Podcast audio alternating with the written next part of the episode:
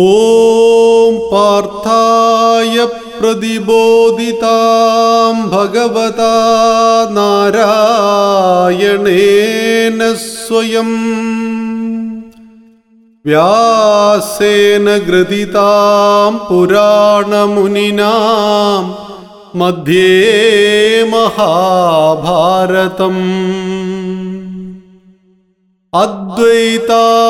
अद्वैतामृतवर्षिणी भगवती अष्टादशाध्यायिनीम्।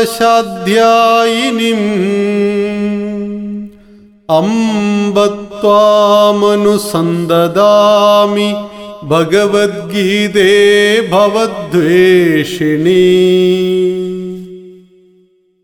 नमोऽस्तु देव्यास विशालबुद्धे पुल्लारविन्दायतपत्रनेत्र येन त्वया भारततैलपूर्णः प्रज्वालितो ज्ञानमयप्रदीपः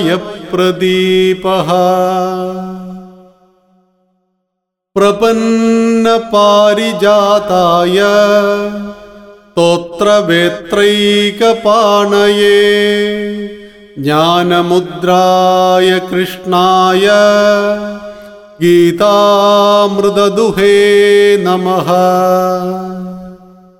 सर्वो उपनिषदो गावो दोग्धा गोपालनन्दनः।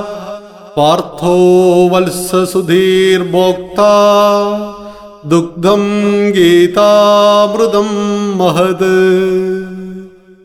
वसुदेवसुतं देवं कंसचाणूरमर्दनम्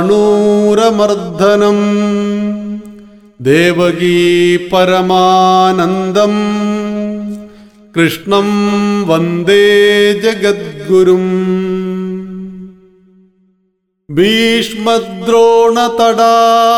जयद्रदजला गान्धारनीलोपला ശല്യഗ്രാഹവതീ കൃപേണ വഹനീ കർണേന വേലാകുല. അശ്വത്ഥമാവികർണ ഘോരമകരാ ദുര്യോധനാവർത്തിനി. സോത്തീർണാ പാണ്ഡവൈരണനദീ കൈവർത്തി कैवर्तककेशवः पाराशर्यवचः सरोजममलं गीतार्थगन्धोत्कडम् नानाख्यानगकेसरं हरिकथा सम्बोधनाबोधितम् लोके सज्जनषट्पदैरहरः पेपीयमानं मुदा भूयाद्भारतपङ्कजं कलिमलप्रध्वंसिनं श्रेयसे। मूकं करोति वाचालं पङ्गुं लङ्घयते गिरिम् यत्कृपात्तमहं वन्दे परमानन्दमाधवम्। यं ब्रह्मा वरुणेन्द्ररुद्रमरुतस्तन्वन्ति दिव्यस्तवैः। वेदैः सङ्गपदक्रमो उपनिषदैर्गायन्ति यं सामगाः